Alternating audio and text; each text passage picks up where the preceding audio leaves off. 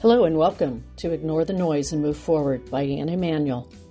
For years, I found myself rereading my life stories and only recently realized how my life experiences and the people I've met along the way changed my life.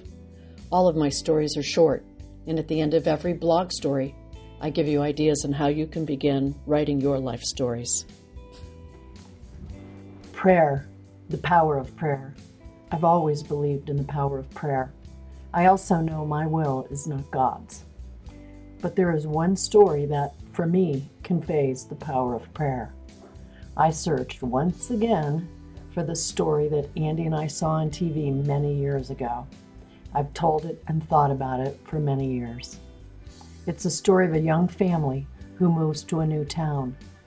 And the day they are moving into the house, the young daughter is in the front yard and is abducted. The father is a minister, and his new assignment is in this new town, and they've only been in town for a few hours.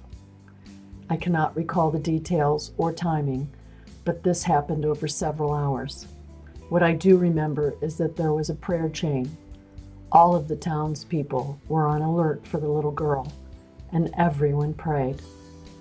There were two women having lunch in a local restaurant and heard of the abduction they decided they needed to pray right then. As they prayed for some unknown reason, both were moved to scream out, Stop! And at the same time, a jogger was running across a bridge, and he heard someone yell at him to stop. So he did. He looked into the somewhat shallow river below and saw the body of a child underwater, somehow weighted down. He called for help, and rescue came. The little girl was resuscitated, hospitalized, and lived without any brain damage. It was probably springtime, and the water was the perfect temperature for a child to survive if found quickly. Stories like these are many. You can explain why the little girl was able to survive the drowning. What you can't explain is the jogger hearing stop I question most everything, but I never question the message or the power of prayer.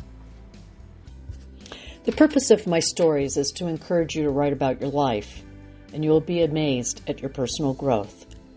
You know how when you're talking with someone and they're telling you their experience, and while they're telling you their life experience, a thought comes into your mind, you can relate, you have a story to share too. Begin at that point and start writing.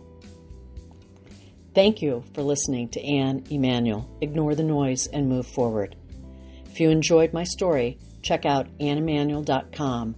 Download the writing tips and or sign up for new stories. Feel free to comment on this podcast. You can also follow or connect on social media. Thank you.